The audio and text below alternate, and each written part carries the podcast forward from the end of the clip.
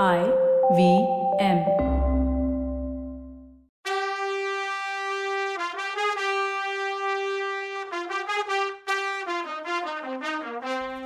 வணக்கங்க. நான் கவிதா பேசுகிறேன் வெல்கம் டு கதை பாட்காஸ்டின் பொன்னியின் செல்வன். இது ஐம்பத்தி எட்டாவது எபிசோட். நான் ஒற்றன் வேலை பார்க்க எல்லாம் வரல. அப்படி நான் நினச்சா கூட என் தலையில் இடி விழட்டும்னால் பார்த்துப்பேன் அப்படிலாம் சொல்லாதீங்கன்னு கரிசனமாக சொன்னான் நந்தினி. சரி உங்கள் இளவரசர்கிட்ட இருந்து முன்னாடியே ஒருத்தன் வந்தானே அவன் பேர் என்னன்னு கேட்டா. அவன் வந்தியத்தேவன்னு சொன்னான். வந்தியத்தேவன் பேரை இவளுக்கு தெரியாதாம்மா நம்பிட்டோம். வந்தியத்தேவன் ஆ அவன் வந்து தந்திரமாக ஸ்பையாக கொஞ்சம் விஷயம்லாம் தெரிஞ்சுட்டு போக பார்த்தான். நீங்கள் சொல்கிறத பார்த்தா அவன் தலையில் இடி விழுந்துடுச்சோ அப்படின்னு சொன்னான் நந்தினி. உடனே பார்த்திபன் இடி அவன் தலையில் விழுந்தா பரவாயில்லையே ஆனால் விழலையே. அவன் இருந்த கப்பலில் தான் விழுந்துச்சுன்னா. அவனுக்கு வந்த ஆபத்து சின்ன இளவரசருக்கும் சேர்த்து வந்துடுச்சுன்னா. உடனே நந்தினி பாவம் குந்தவையை நினச்சா எனக்கு பாவமாக இருக்குது அவள் இந்த உலகத்திலேயே பாசம் வச்சிருந்த ரெண்டு பேர் ஒரே நேரத்தில் இறந்து போனாங்களே. என்ன ஒரு துரதிர்ஷ்டம்? இல்லை அப்படின்னா. இவனுக்கு புரியல. யார் ரெண்டு பேர்? அப்படின்னு கேட்டான். வேற யாரு? இளவரசர் அருள்மொழியும் வந்தியத்தேவனும் தான் நந்தினி. சர்ப்ரைசிங் அண்ட் ஷாக்கிங்காக இருந்துச்சு பார்த்திபனுக்கு. வந்தியத்தேவனையா சொல்கிறீங்க அப்படின்னு அதிர்ச்சியாக கேட்டான். ஆமாம் ஆமாம் அப்படின்னா நந்தினி. சீச்சி சோழ சாம்ராஜ்யத்தையே ஆட்டுவிக்கிற சக்தியாக இருக்க குந்தவைக்கு அர்ப்பனும் தற்பற்பங்காரனும் அதிக பிரசங்கமாக இருக்க வந்தியத்தேவன் மேலே போய் அப்படின்னு இழுத்தான். ஆமாம் பல்லவரே அவர் மேலே இவளுக்கு காதல். அவனை என் கணவர் தண்டனையிலேருந்து தப்பிக்க வைக்கணுங்கிறதுக்காகவே ஓலை கொடுத்து இலங்கைக்கு அனுப்புனான். பாவம் இந்த கழவர். இளவரசருக்கு நடந்ததுக்கு தான் தான் காரணம்னு குற்ற உணர்ச்சியில் துடிக்கிறாரு. உண்மையிலேயே இப்போ நடந்ததுக்கு எல்லாம் காரணம் அந்த குந்தவை தான். அவள் மட்டும் இந்த ஓலையை கொடுத்து அனுப்பாமல் இருந்தா அப்படின்னு முடிக்கிறதுக்குள்ள பார்த்திவன் ஆமாம்மா இந்த விபரீதம் எல்லாம் நடந்திருக்காதுன்னா. ஆமாம் இதையே தான் என் கணவர் திரும்பி வரும்போது நீங்கள் அவர்கிட்ட சொல்லுங்கன்னா நான் நன்றியுள்ளவளாக இருப்பேன் அப்படின்னு சொன்னா நந்தினி. உடனே பார்த்திபன் நெகிழ்ந்து போயிட்டான். தேவி என்ன வேலைனாலும் கொடுங்கன்னா அதை விட என் முதலாளிக்கு இப்படி ஒரு சான்ஸ் கிடைச்சும் அதை மிஸ் பண்ணிட்டாரு. அதை நினச்சி அவர் வருத்தப்படாத நாளே இல்லை. நான் அந்த தப்பை பண்ணவே மாட்டேன்னா இது நிஜமானு கேட்டா நந்தினி. சத்தியமா தேவி நேற்று வரைக்கும் எந்த பொண்ணுக்காகவும் எதுவும் செஞ்சிருக்க மாட்டேன். அப்படி செய்வேன்னு யாராவது சொல்லியிருந்தா கூட சிரிச்சிருப்பேன். ஆனால் இப்போ நான் அப்படி இல்லை. நீங்கள் சொல்லி பாருங்க. எதை வேணும்னாலும் இந்த உலகத்தில் இருக்க எதை வேணும்னாலும் உங்கள் காலடியில் கொண்டு வந்து போடுறேன்னா பார்த்திபன். இதை சொல்லும்போது அவன் கொஞ்சம் உணர்ச்சி வசப்பட்டு இருந்தான். கொஞ்சம் வார்த்தையெல்லாம் குளர்னுச்சு புசு புசுன்னு ரயில் என்ஜின் மாதிரி மூச்சு விட்டான். எப்படி இவன் இப்படி ஆனா? ஆச்சரியமாக இருக்குல்ல? யாராவது அவன்கிட்ட நீ இப்படியெல்லாம் பழுவூர் ராணிக்கிட்ட ஃப்ளாட் ஆகிடுவேன்னு சொன்னால் அவனே நம்பியிருக்க மாட்டான். இது எப்படி இப்படி ஆச்சு? இயற்கையை தான் குத்தம் சொல்லணும். மனுஷ மனசு. ரொம்ப நாளாக நாத்திகம் பேசின கவியரசர் மாதிரி ஆளுங்க திடீர்னு ஆஸ்திகனா மாதிரி அர்த்தமுள்ள இந்து மதம் இயேசு காவியம் அப்படிலாம் ஏன் எழுதினார்னு யோசிச்சா? ஏதோ மாற்றம். நல்ல விதமான மாற்றம். வாழ்க்கை ஃபுல்லாக நல்லவங்களாக இருந்தவங்க திடீர்னு வழுக்கி விழுந்தாங்கன்னா சாதாரண வழுக்கல் இல்லை. அதில் பாதாள வழுக்கலாக இருக்கும் அது. அது இப்போது பார்த்திபனுக்கு நடந்திருக்கு. அதுக்கு காரணம் கேட்டால் எனக்கு அம்பு விழி என்று ஏன் சொன்னான்? அது பாய்வதினால் தானோ? அம்பு பாஞ்சிருச்சு போல. சரி வாங்க. பார்த்திபன் உணர்ச்சி வசப்பட்டு சொன்னதை கேட்டுட்டு இருந்த நந்தினி போதும் போதும் புரிஞ்சிருச்சு. எதையும் பயங்கரமான வேலையை கொடுக்க போகிறதில்ல உங்களுக்கும் எனக்கும் சந்தோஷமான விஷயம் ஒன்று செய்ய சொல்ல போகிறேன்னா சொல்கிறதுக்கு முன்னாடி கொஞ்ச நேரம் அமைதியாக இருந்தா நந்தினி. பெருமூச்சு விட்டா. அதுக்குள்ளே பொறுக்க முடியாத பார்த்திபன் தேவி சொல்லுங்க. உங்களுக்கு தனி எனக்கு தனின்னு பிரித்து பார்க்க வேண்டியதில்லை. உங்களுக்கு எது சந்தோஷமோ அதுதான் எனக்கும் சந்தோஷம்னா. அவன் மனசில் என்னெல்லாமோ ஓடிட்டுருக்கு. இந்த பொண்ணு பாவம் இந்த கிழவன் கிட்ட மாட்டிட்டு ரொம்ப கஷ்டப்படுது. இவளை ஏன் இந்த கிழவன்கிட்ட இருந்து காப்பாற்றக்கூடாது இவன் மட்டும் கண்ணை காட்டட்டும். அந்த கிழவனை அப்படியே கப்பல்லையே சிறப்பிடிச்சு கொண்டு போய் எங்கேயாவது விட்டுடலாம். சண்டாளன் மக இல்லை. பேத்தி வயசில் இருக்கிற பொண்ணை கல்யாணம் பண்ணியிருக்கான் பாரு. இப்படிலாம் இவன் மனசுக்குள்ளே பெரியவரை திட்டிட்டு இருக்கான். அப்போ நந்தினி படகையும் கப்பலையும் பார்த்துட்டு இருந்தா. பெரியவர் படகுல இருந்து கப்பலில் ஏறிட்டு இருந்தார். நல்ல வேளை தடுமாறாமல் பத்திரமா கப்பலில் ஏறிட்டார். வயசாயிடுச்சா? பயமாக இருக்குன்னு சொன்னதும் பல்லவ முகத்தை பார்க்கணுமே புஷ்ஷுன்னு ஆயிடுச்சு. இந்த கிழவன்ட்ட ஏன் இவ்வளோ அக்கறை? இவ்வளோ காதல்? படகுல இருந்து கடல்ல விழுந்து சாவட்டும். நாட்டுக்கும் நல்லது இவளுக்கும் நல்லதுன்னு மனசுக்குள்ள நினச்சிக்கிட்டான்.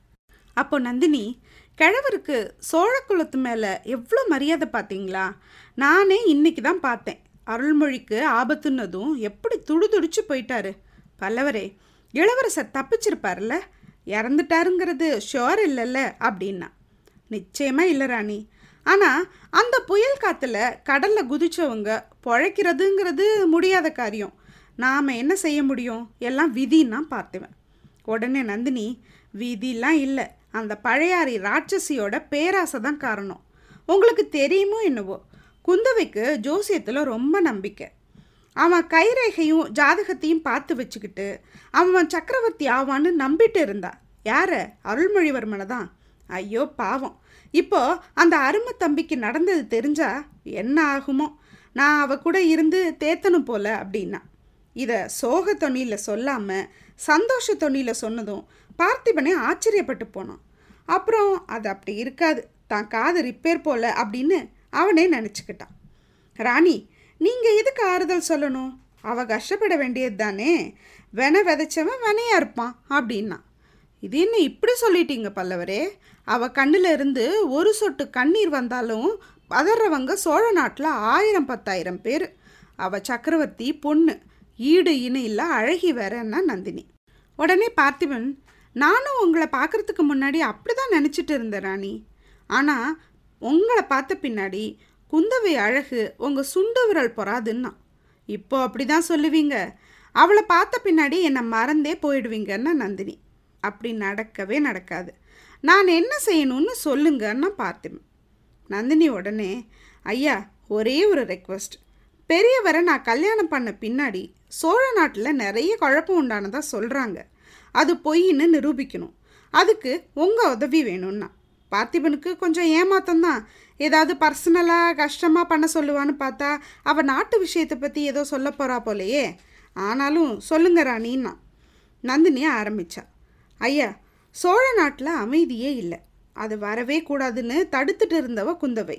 அவ திமிர நடந்துட்டதால சிற்றரசர்களும் அரசு அதிகாரிகளும் அவ மேலே கோவமானாங்க. தான் தம்பி அருள்மொழியை எப்படியாவது சோழ நாட்டு சிம்மாசனத்தில் உட்கார வைக்கணும்னு அவளுக்கு ரொம்ப ஆசை. அதனால தான் அவள் அந்த சிற்றரசர்களுக்குள்ள சண்டையை சமாதானம் பண்ணி வைக்கவே விரும்பலை. இப்போ அந்த காரணம் அதான் பொன்னியின் செல்வரே இல்லாமல் போயிட்டார். இப்போ ஈஸியாக சமரசம் பண்ணலாம்.